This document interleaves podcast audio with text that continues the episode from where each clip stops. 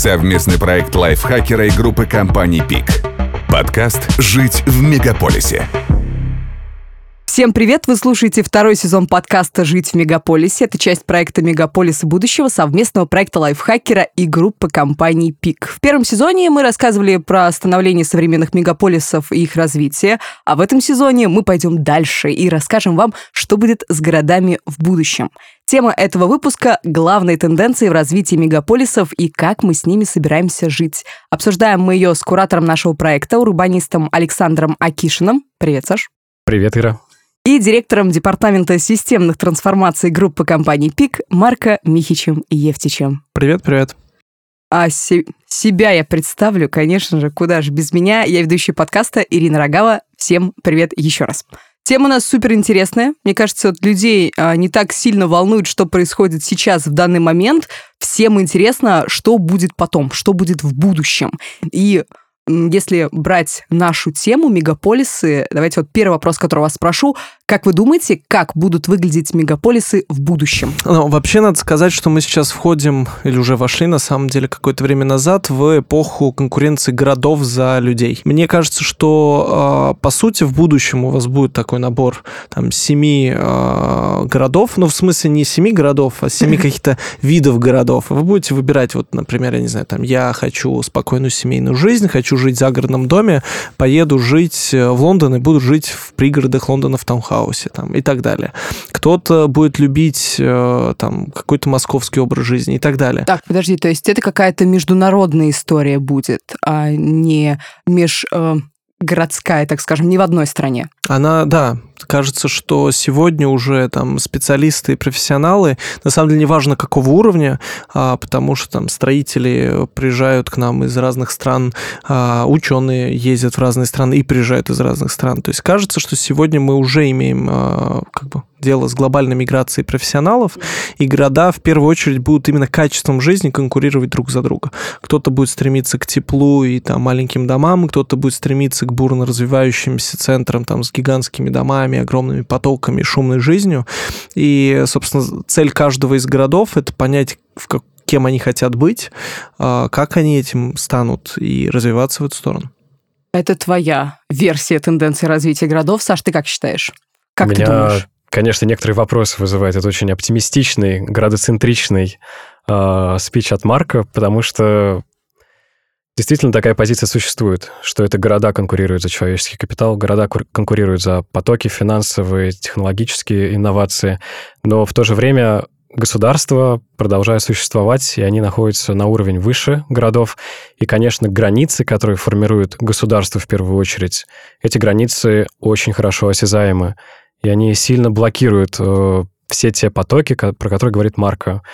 Так что ну, настолько легкой э, жизни для будущего горожанина я себе представить не могу. Легко выбрать, какой город отправиться пожить на несколько лет, потому что твои компетенции кому-то очень понравились.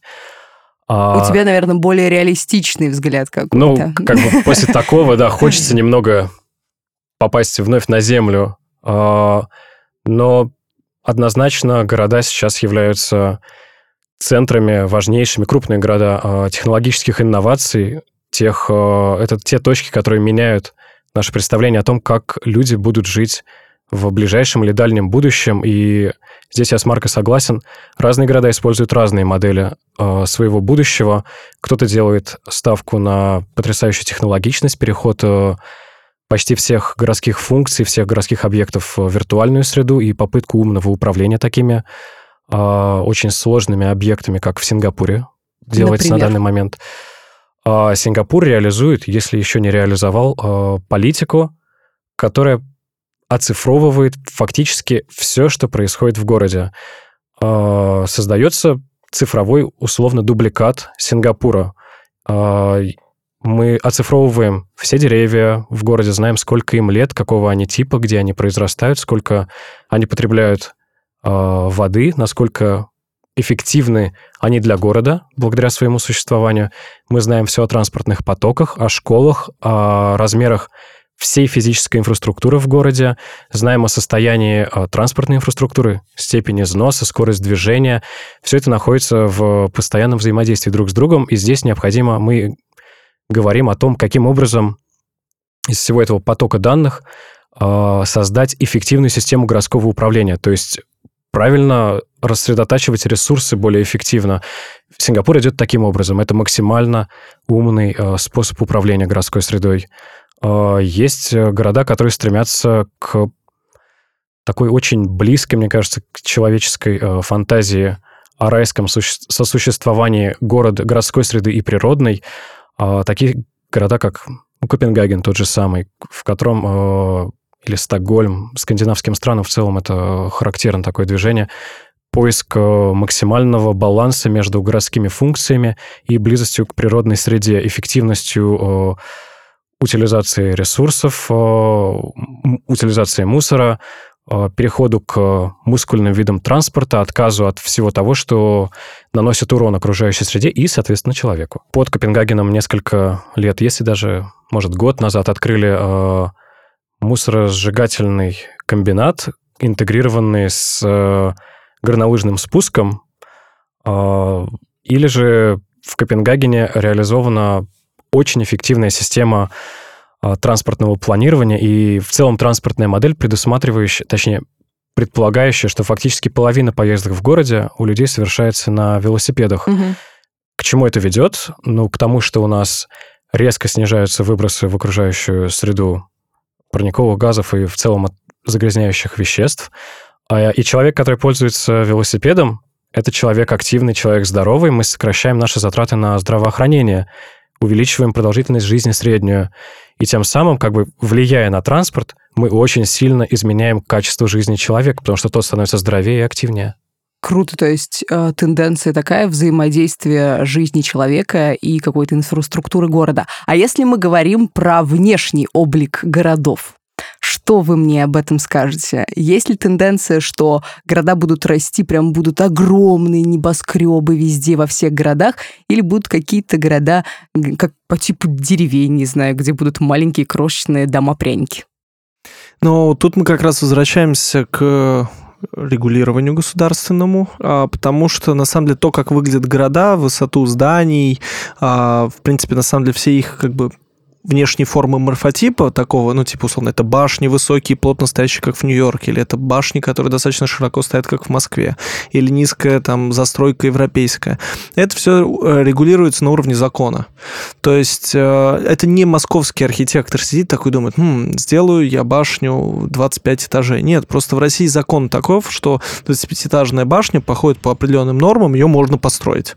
А меньше 25 этажей э, не очень эффективно, ну и так далее далее, условно. Это является какой-то оптимальной высотой, там есть несколько ярусов оптимальности и так далее. А, тут зависит в первую очередь как раз от регулирования.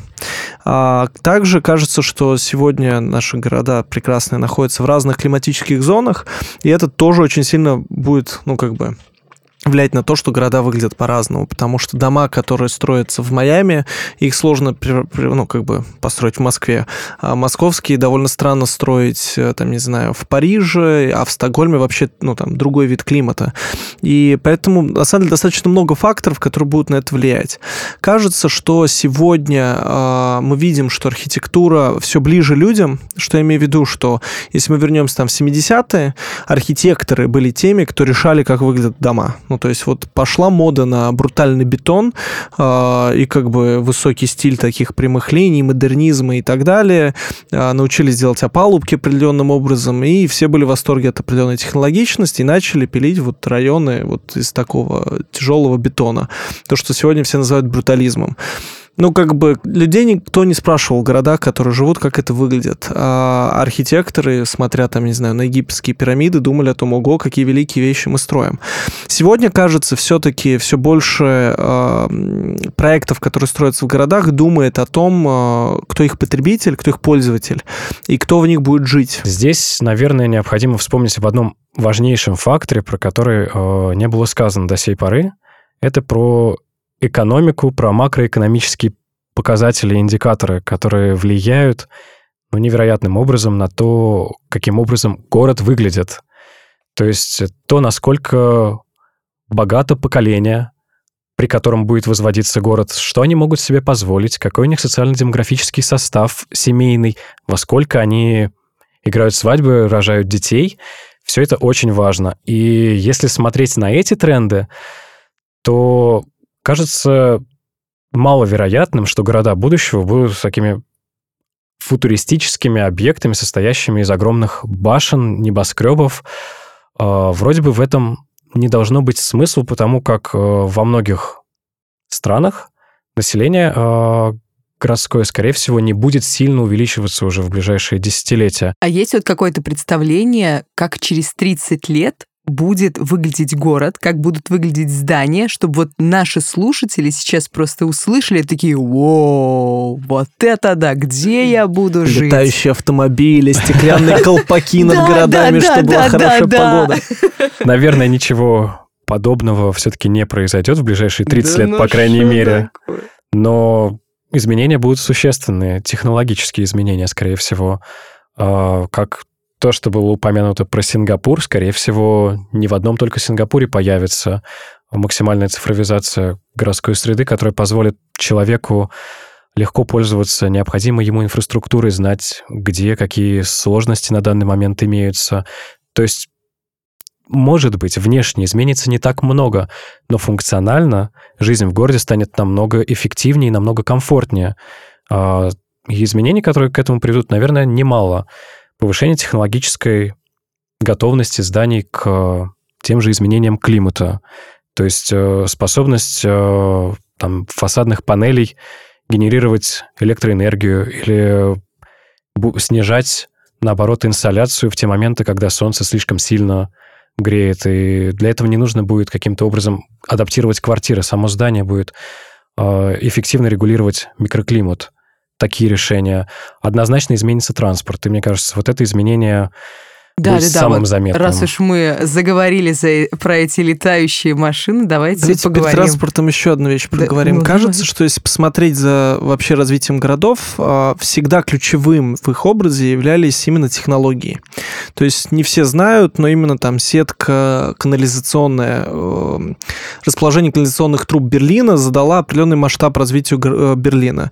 А московская история с ЦТП, когда проводилось тепло в одну точку, из которой оно распространялось во все квартиры, породила там определенную вот эту э, застройку микрорайонов и так далее.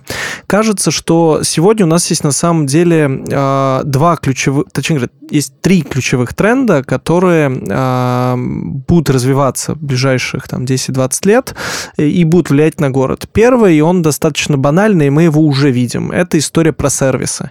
Если житель в там, 1989 году все свои сервисы мог получать только выйдя из дома и дойдя до куда-то, то сегодня мы получаем большую часть сервисов прямо в телефоне, а если не в телефоне, то с доставкой к дверям.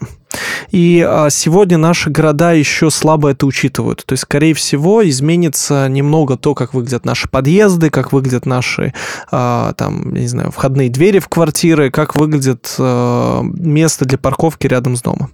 Второе, что сегодня меньше влияет, но очень заметно уже для большинства является модной темой, это транспорт. А, транспорт вообще определил область голодов примерно на там, 100 лет последних с появлением автомобиля. То есть, когда ушли лошади пришли автомобили, королем городов стали автомобили. А, кажется, ни у кого больше не возникает сомнения, что следующих, там, через 10 лет все автомобили будут автономными. А это означает, что они превратятся из предмета роскоши, там, я не знаю, удовольствия или еще чего-то в простой комодити, ну, то есть в трубопровод условно. А значит, э, и роль дорог и всего очень сильно снизится. Плюс э, автоуправляемые, ну, точнее говоря, самоуправляемые автомобили могут на самом деле двигаться в пространстве немного по-другому, чем управляемые людьми. И это может достаточно сильно повлиять на то, как мы делим тротуары с проезжими частями и так далее. Кажется, это то, что повлияет на все города, от старых исторических до городов будущего.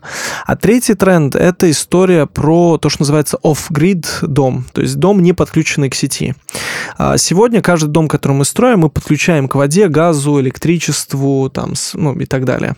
Ну, все, что нужно Да, и э, сегодня все э, как бы усилия э, в разработке там, не знаю, инженерных систем направлены на то, а может ли дом сам себе сгенерировать электричество, а может ли да, дом сам себе сгенерировать воду, собрать достаточное количество воды на крыше, переработать ее и подать ее в систему э, в подачу воды. Я сейчас просто представила, что на крыше дома растения, они росинки так собирают и подают. Это уже, это уже реальность, то есть такие проекты есть есть. А, в России, а, опять же, мы любим недооценивать а, доступность дешевизну энергии, воды, тепла. Для других стран и других городов это на самом деле большая проблема. То есть центральное отопление, которым для нас всех кажется, что это такое, 7 октября меня все еще не топят, ну как бы welcome в Европу, там вас не будут топить никогда. Да. Или там горячая вода в квартире, покупай свой бойлер, трать электричество. Вот а, сейчас а, именно в тех странах, где проблемы с энергоресурсами, очень много сил на это бросается. А это означает, что вся система, а, скажем так, жизнеобеспечения городов, канализации, электросети и так далее, которые накладывают огромные ограничения а, на при строительстве, а, может измениться. То есть сегодня у нас есть высоковольтные линии, вдоль которых нельзя строить дома, потому что жить рядом с ними вредно. Если они уйдут, потому что все дома будут создавать электричество и обмениваться по чуть-чуть, как интернет устроен, то тогда э, освободится огромное количество территорий в городе. Если каждый дом будет чистить за собой воду и обмениваться соседними, нам уже не потребуются магистральные там канализационные сети, магистральные трубопроводы и так далее. И а, Самое интересное, что туда, туда нас движет экономика, и э, нам это всем жителям абсолютно неинтересно. Ну, то есть, как бы, мне все равно, как питается мой дом, мне интересно только, сколько он стоит, электричество и вода. Но когда эти технологии станут дешевле, чем текущие, начнется глобальная перестройка всех городов, потому что... Э, и она будет выгодна всем, потому что, ну, жить станет дешевле э, жителям, а в городах освободится много места который можно будет использовать либо рекреационные зоны, либо еще под застройку. Мне кажется, прям действительно очень важно не забывать, что город — это не только про торговые центры, университеты и домик или, или башню, но это еще и про производство, про промышленность, очень много, про что мы забываем совершенно. И про транспорт, про транспорт, поэтому мы сейчас перейдем к этому. Что, какие тенденции в транспорте будут? Ну, в будущем. Мы упомянули уже одну основную, и без нее никуда не уйти. Повышение автономности транспорта э, и интеграция транспортных решений с искусственным интеллектом и с различными прогностическими моделями. Так что тот транспорт, который мы видим сейчас, наверное, доживает свои последние ну, 10, ну, 15 лет, я думаю, классическая машина с двигателем внутреннего сгорания, которая ездит туда, куда ты ее поведешь, это история из уходящей натуры. Что будет в будущем? Как будет выглядеть машина, в которую ты сядешь через 15 лет? будет выглядеть как ваше рабочее место в коворкинге. То есть э, я вот, э, ну, как бы иногда не стоит по себе судить, но я сужу по себе в данной ситуации. А, длинная дорога когда-то, там еще даже 7 лет назад, казалась каким-то, ну, как бы ужасом. То есть хотелось водить, чтобы тебя занять это время чем-то. А сегодня, если посмотреть на водителей в городе, то они пытаются, работая в телефоне, подруливать э, автомобилем. Создавая страшно аварийные ситуации. Это очень опасно. Это опаснее, ну, чем все то, чего мы боимся за рулем. И кажется, что сегодня, когда ты садишься в машину, ты можешь продолжать работать, читать, развлекаться, проводить встречи, ну, как бы делать все то, что ты делаешь на работе или дома. И в этом плане э, есть даже вероятность, что даже как бы длинные дистанции перестанут быть тоже проблемой. То есть кажется, что вот если посмотреть там 7 лет назад, то определенно ты должен был искать работу рядом с домом, потому что не тратить же 2 часа на, на движение туда, 2 часа обратно. Но кажется, сегодня уже практически мы дошли до того момента, когда 2 часа транзита может быть частью твоего рабочего времени. Когда ты сел, я не знаю, в 8 часов утра в электричку, достал компьютер, поработал 2 часа, доехал до встреч, провел 4 часа встречи, сел, поехал обратно, продолжил работать. И в этом плане Э, мы, может быть, наоборот, даже увидим, э, что часть людей захотят поехать подальше от работы.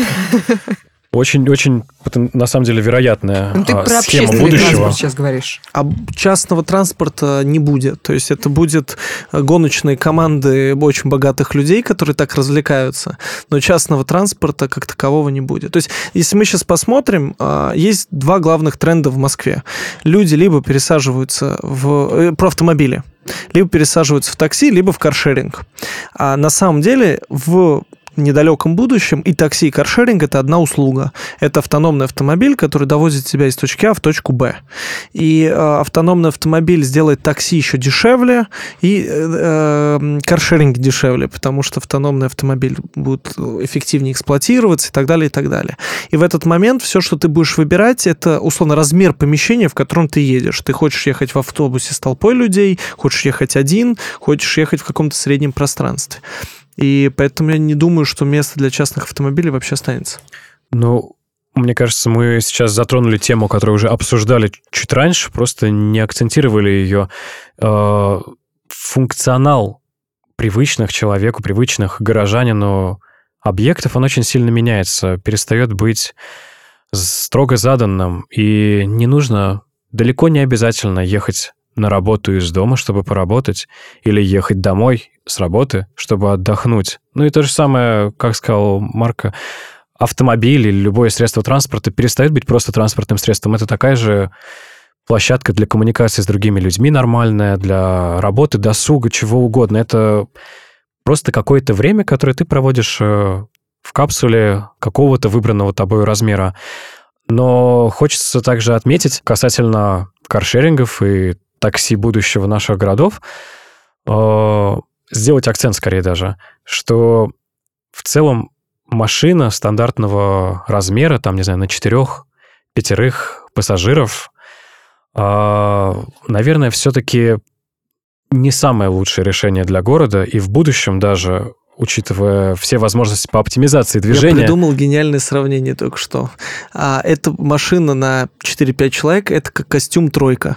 Красиво, но удобно, но вообще-то избыточно. Ну, то есть, кажется, можно гораздо проще одеться, и, и чтобы тебе было тепло, и ты хорошо выглядел. Вот примерно так же с автомобилем на 5 человек. Наверное, наверное, он будет сохраняться, как правильно было сказано, но автономные автобусы, электробусы, поезда метро, вот это, наверное, наше будущее. Привычный, в общем-то, по дизайну, но без водителей. Вот это интересно, без водителей, как это будет вообще?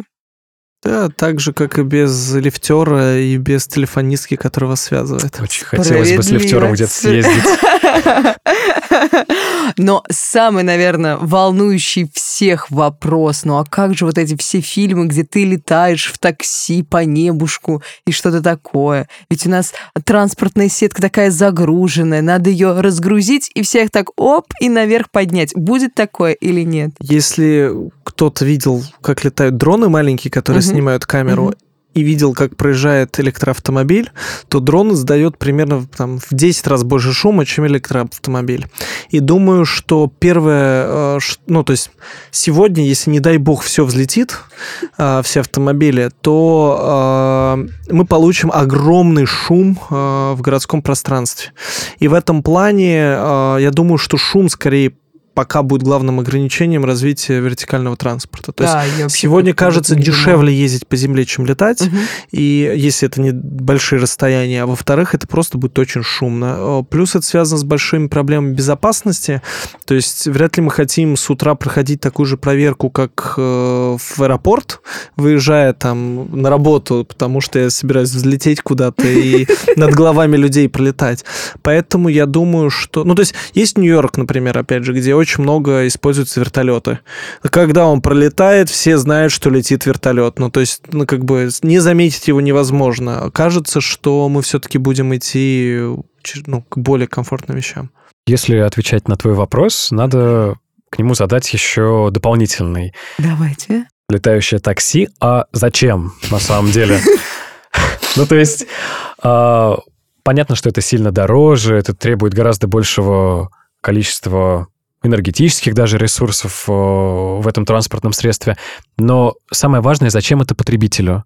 Куда ты на этом летающем такси собираешься добираться и почему, по-твоему, оно будет более эффективно, чем такси, расположенное на Земле? Ведь э, мы же говорим о том, что транспорт станет автономным. Мы почти не затронули тему того, что, скорее всего, это приведет к значительному, если вообще не полному сокращению заторов на дорогах, потому что нам нужно будет меньшее количество транспортных средств, они будут действовать гораздо эффективнее, меньше аварий, меньше пробок, будут хорошо понимать, как, не знаю, из трех рядов создавать два ряда движения. А, скорее всего, скорость движения в городе, а, которая позволит достигнуть такие системы, будет оптимальной для человека. Это будет быстрее, чем сейчас, но не слишком быстро, чтобы человек чувствовал себя некомфортно, не в безопасности. Эти психологические факторы эмоциональные, они на самом деле тоже очень важны для того, чтобы какое-то технологическое решение хорошо э, зашло в обществе. Так что летающие такси, ну, может быть, где-то в качестве экзотики. Марк уже сказал про проблемы шума и безопасности. Какие проблемы основные будут в городах будущего? Ну, все. Я, наверное, как и все, назову сейчас сразу же проблемы изменения климата, которые для городов, да и вообще, в общем, для стран, для людей а, во, во многих регионах планеты являются очень остро стоящими. Уже упомянутый Копенгаген постепенно, постепенно начинает адаптироваться к некоторым рискам, которые он видит в своем будущем, или э, можно лучше даже пример вспомнить Нидерланды, Бельгия. Нидерланды, находящиеся большой частью своей территории ниже уровня моря, очень переживают по поводу того, как они будут справляться с повышением уровня Мирового океана, которое постепенно уже происходит. Потихоньку, но происходит. Поэтому на протяжении всего 20 и текущего 21 века Нидерланды строили систему защиты от э, наводнений, охватывающую всю страну с моря. Самая большая инженерная система в мире. В Копенгагене, к примеру, э, есть хороший такой красивый пример. Один из парков, находящихся в прибрежной зоне, который э, создан так, что в случае затопления оставляет э, пути эвакуации для людей, оставшихся в этом парке. То есть некоторые части его приподняты, что создает тропинки позволяющий оттуда легко уйти, если что. Боже, как все продумано, как прекрасно, да. как прекрасно. То есть это такие маленькие, большой и маленький примеры того, как адаптироваться к изменению климата, и, наверное, это самая большая угроза в нашем будущем. Потому Надо что... сказать, что мы, живя в Москве, довольно не осознаем э, влияние климата на жизнь э, вообще сегодня. А, наши дома очень теплые, потому что они строятся для зимы. У нас э, очень далеко находятся все источники землетрясений, поэтому нас не очень волнуют вот такие всякие колебания. Наводнения нам некуда натопи, затопиться. Это ничего вообще нам не страшно. Да, но при этом, опять же, из-за достаточно сурового сурового климата мы строим достаточно крепкие дома. Мы как не осознаем вот таких вот глобальных изменений типа уровня океана, так и не осознаем ну, как бы просто влияние вот всяких природных э, катаклизмов на нас, потому что мы живем в достаточно спокойной среде а, в смысле, с точки зрения каких-то э, сильных колебаний. Но а, кажется, сегодня мы еще имеем достаточно большой вызов именно по утилизации мусора. А, если говорить, э, вот что растет с каждым годом вместе с ну, приближением нашего будущего, это как раз то, сколько люди потребляют всего. То есть сегодня там от одежды заканчивая заканчивая едой, все сильно доступнее, чем раньше. И э, люди начинают просто больше потреблять. Мы больше потребляем, значит, мы больше выбрасываем. И э, если раньше э, можно было там мусор куда-то вывести и спрятать его, и не думать о нем, то сегодня как бы есть шанс, что то, куда мы его вывезем, там тоже город уже, там уже кто-то живет, и что ветер подует этим же на нас. И э, кажется, это становится достаточно большим вызовом для э, современности. Есть э, Моя любимая картина из сериала Mad Men, мне кажется, в каком-то из прошлых подкастов я про нее рассказывал, когда э, там вот семья, там, по-моему, 60 пятый год, семья, пикник, такая порядочная, идеальная американская семья, заканчивается пикник, они собирают вещи в свой э, прекрасный кадиллак, кладут там корзиночки и еще что-то, папа допивает пиво, тогда можно было пить за рулем, что сейчас категорически запрещено, берет банку и швыряет на лук, которым он добывался весь день. Садится в машину уезжает. И для меня это запало очень сильно вот э, в душу, потому что тогда людям казалось это нормальным. Выбросил одну банку, кто ее заметит, что произойдет, ничего не будет. А сегодня мы уже все понимаем, что это абсолютно недопустимо, потому что банка никуда не денется, будет там века стоять, а если каждый выбросит, мы будем в помойке. И вот кажется, что сегодня, кому просто выбрасываем пакет в мусор, э, точнее говоря, мусор в пакет, а пакет в контейнер, мы думаем, о, с глаз долой, и все. А на самом деле пакет куда-то поехал. И э, мы сегодня, например, в Москве находимся в довольно сложной ситуации. Э, как таковой, э, ну там, везде введенного раздельного сбора, который позволяет лучше утилизировать мусор, нету. Но с другой стороны, пока его не собирают раздельно, перерабатывать нечего, не под что строить заводы. И получается, что вот я был раньше убежден, зачем мне сортировать мусор, если его нигде не переработают. А оказывается, пока критическая масса не начнет его сортировать, и не появятся заводы, которые будут их перерабатывать. Поэтому это не односторонний процесс. То есть, если вы сегодня начали сортировать мусор и переживаете, что их свозят вместе со всем мусором на свалку, не переживайте. Вы сделали вклад в то, что уже скоро построят этот самый завод, где будет переработка. Ты сортируешь? А, немного. А ты? Частично тоже. Молодцы, все, значит, скоро завод... Я сортирую. Хотелось скоро бы завод... больше, вот. Скоро и заводы построю. Кажется, что вот, ну, при этом есть вот история Копенгагена, который ты ранее упоминал про как раз горнолыжный э, склон поверх завода по по переработке мусора. То есть, кажется... У них гор нету в стране совершенно, очень хочется кататься. А производство по, по сжиганию мусора достаточно высокое, ну, то есть по, по конструкции. Они вот такую историю придумали. И в итоге а, а, это э, что значит? Что на самом деле мусор это не так страшно, его не обязательно возить куда-то за 3-9 земель, его нужно просто правильно обрабатывать, и это станет ценными ресурсами для нас. Но если города не начнут э, сегодня этим заниматься а, на городском городском уровне, на государственном уровне, мы рискуем получить, ну, условно, города, как, как будто бы город э, без канализации в 50-е. То есть, когда уже у всех была канализация, у нас ее нет. Вот это, я вижу сегодня в этом прям очень большой риск, что все недооценивают проблему мусора, а потом, к сожалению, Копенгагену аукнется не сбор мусора раздельный в Китае, потому что вонять будет аж до них. А, мне кажется, есть еще одна, на самом деле, проблема, про которую мы не сказали. Она лежит не, на, не столько в физической плоскости, а в социальной, в социологической, а старение населения, изменение социально-демографическое, которое города и вообще вся планета испытывают. А, о чем мы говорим? Жители стали жить дольше. И это прекрасно. А, там средняя продолжительность жизни в России тоже растет в Москве. Она, по-моему, за 80 лет перевалила вот только что. Или 79, Ничего или 80. себе вы, москвичи, живете. Да. А, И, у нас 73 пока. и значит, э, города почти вс- ну, всю свою вообще историю были местом, где молодежь как бы была большей долей, чем Мгм. пожилые жители. И это было нормально вообще для всей планеты.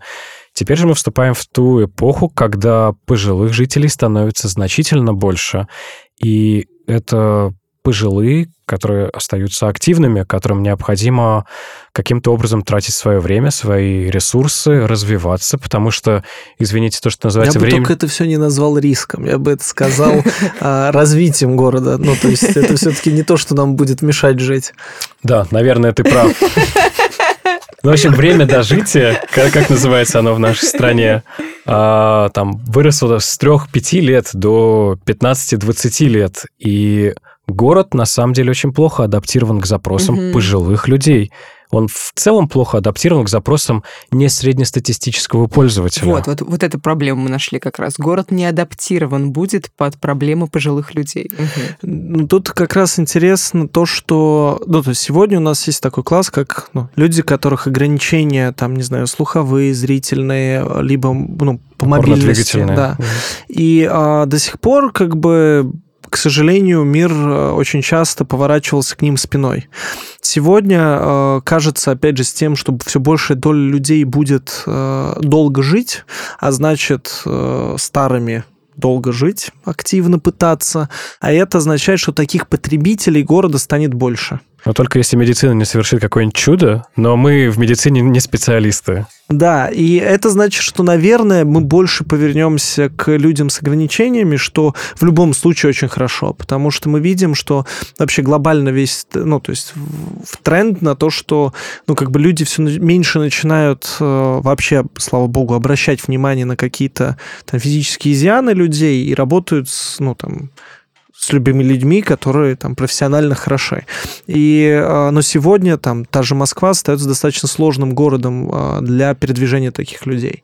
И это означает, что, ну, например, вот э, там, опять же, в наших стандартах мы когда строим дома, у нас нет ни, ни единого это называется порога, не порога, а ступени между квартирой и улицей. То есть э, нету там ступенек в лобби, нету ступенек перед подъездом, нету ступенек на этажах. Это позволяет человеку, который условно передвигается в коляске, и неважно, это маленький ребенок, которого мама тащит, или это там человек, у которого там нога заживает, позволяет совершенно легко взять, проснуться, спуститься во двор, погулять, съездить на работу и так далее. А вот хотелось бы, чтобы этого стало как раз сильно больше в городе, чтобы благодаря в том числе новым технологиям а, город стал добрее ко всем. Подводим итог и скажем, что города будут развиваться, как мы видим это в дальнейшем, подстраиваться под интересы человека и делать его жизнь лучше и проще. Более детальные изменения в жизни мегаполисов и людей в них мы обсудим в следующих выпусках. А на этом мы заканчиваем. Ребята, спасибо вам большое за беседу. Слушателям спасибо, что слушали. Ставьте лайки и звездочки, пишите комментарии и делитесь этим подкастом, пожалуйста, в соцсетях. А я напомню, что вы прослушали подкаст «Жить в мегаполисе». Это второй сезон совместного проекта лайфхакера и группы компаний «Пик». Больше материалов вы сможете найти на сайте лайфхакера и в наших социальных сетях. Пока. Пока-пока. Пока.